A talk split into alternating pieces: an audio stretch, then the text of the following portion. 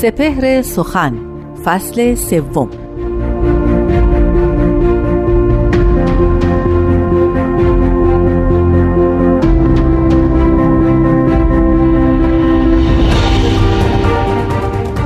بیا تا قدر یکدیگر بدانیم که تا ناگه ز یکدیگر نمانیم. قرضها تیره دارد دوستی را قرضها را چرا از دل نرانیم.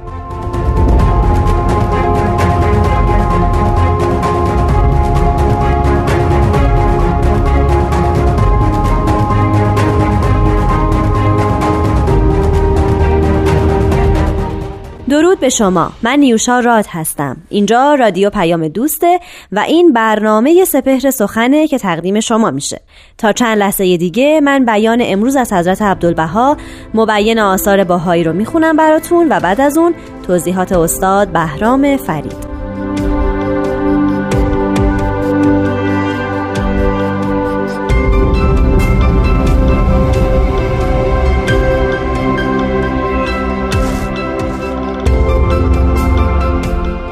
حضرت عبدالبها میفرمایند جمیع این بلایا و رضایا را جمال موعود تحمل فرمود تا در میان بشر وحدت انسانی تقرر یابد و اتحاد و یگانگی تأسیس جوید و بنیاد اختلاف و بیگانگی به کلی برافتد.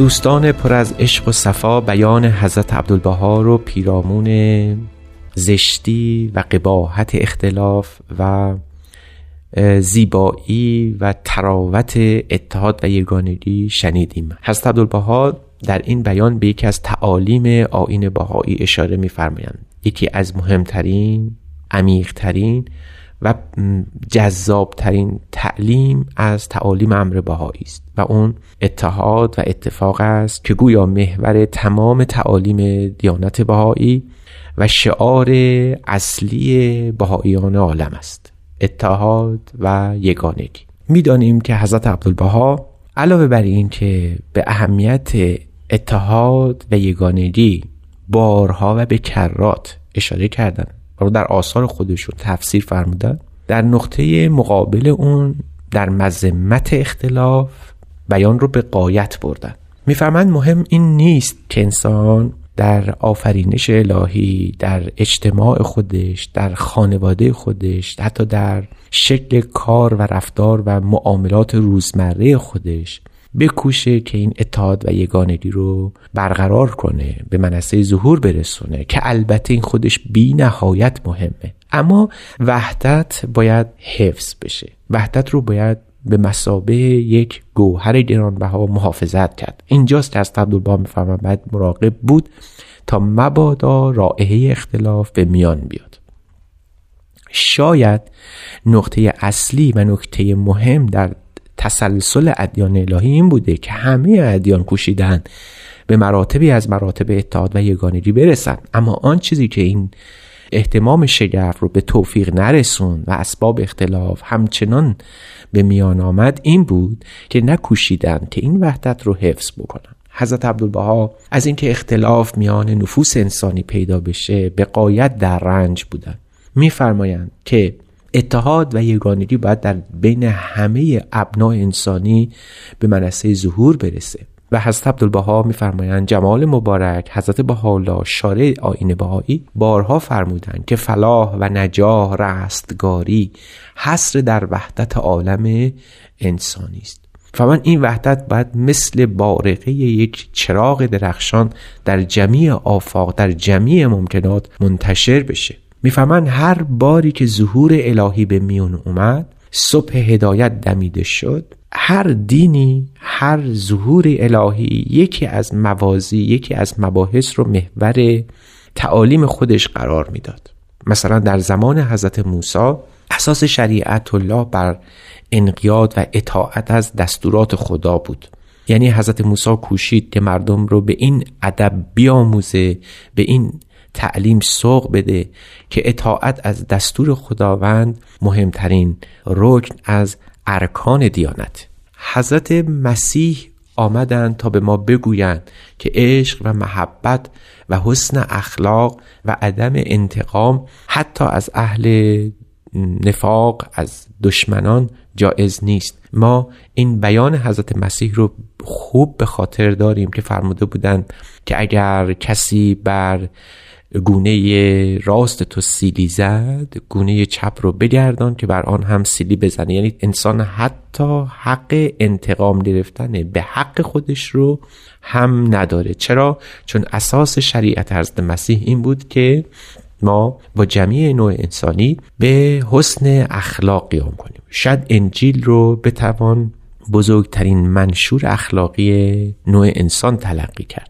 اما در آین اسلام اساس شریعت و اساس دین الله در زمان حضرت محمد این بود که هر بوتی که انسان رو از خداوند دور می‌کنه باید شکست. و شاید حضرت محمد در این خصوص به نهایت لطافت و ظرافت به کسر اسنام شکستن این بتها اشاره فرمودند و گفتند که حیف است انسان بخواهد جز خداوند بپرستد. می‌دانیم که توحید یکی از مبانی اصلی دیانت اسلام است.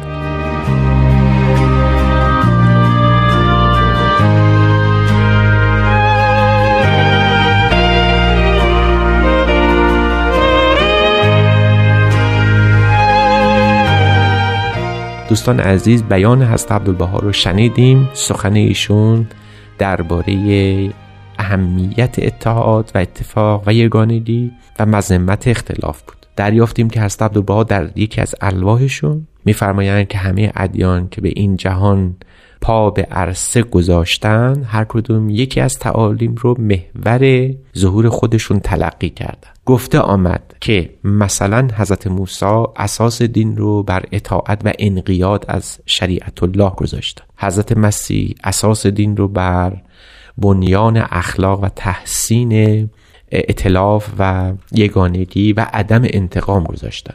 می‌دانیم که حضرت محمد بنیان دین رو بر توحید و عدم پرستش بتها نهادند اما در دور حضرت بهاءالله اساس دین بنیان محبت رعفت کبرا و رحمت عظماست به تعبیر ملیح حضرت عبدالبها و حتی الفت با جمیع ملل صداقت امانت و مهربانی صمیمی قلبی با همه ابنای انسان حتی دشمنان. یعنی حضرت عبدالبها فرمان اینجا این وحدت این دوست داشتن این الفت و محبت این یگانگی نه تنها در بین خود بهاییان عالم بلکه حتی با بیگانگان و غیر بهاییان هم باید صورت بپذیره. حضرت عبدالبها در ادامه همین لوح میفرمند با جمیع افراد بشر از هر ملل و نهل باید به نهایت دوستی و راستی و امانت و دیانت و الفت و اتحاد معامله کرد.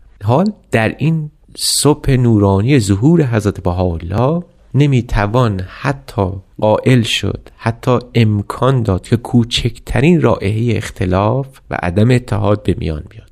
ما در این خصوص این سخن رو بارها و بارها در آین بهایی که گفته شده شنیده ایم که دیانت بهایی هرگز در فکر این که تمام مردم عالم بهایی بشن به آین بهایی رو بیاین نیست.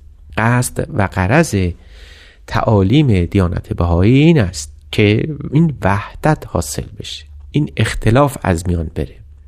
این بیگانگی تبدیل به یگانگی بشه. نخستین کوشش بهایان عالم در تمام این 180 سال که از عمر این آین میگذره این بوده که دیگه این خط میان یار و اقیار برچیده بشه. این خط میان یار و اقیار محو بشه. این فاصله میان خودی و غیر خودی رخت بربنده و یک پل بسیار زیبا در این شکاف عمیق بین این جدایی ها گذاشته بشه که بتوان از این پل عبور کرد و به مرز یگانگی و وحدت رسید. این وحدت و این یگانگی در آین بهایی آسان به دست نیامده اگر قرار باشه به چهره عالم نظر کنیم در ابتدای این قرن 21 که نظر می‌کنیم و این همه اختلاف در بین همه انهای عالم انسانی در جمعی شعون عالم انسانی می‌بینیم قلب به درد میاد که در کنار این همه اختلاف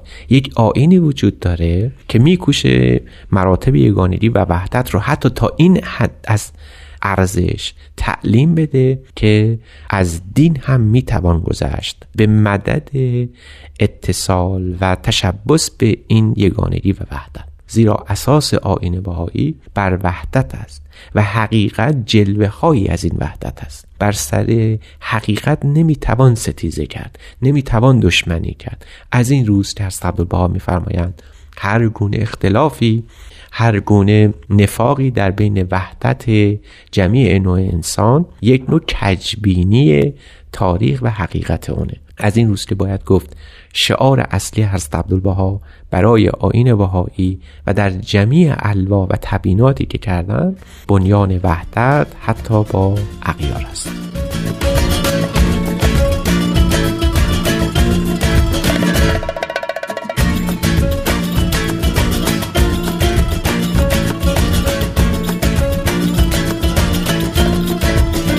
دوستان عزیز هفته آینده آخرین برنامه از فصل سوم سپهر سخن به شما تقدیم میشه. تا هفته بعد شاد باشید و خدا نگهدار.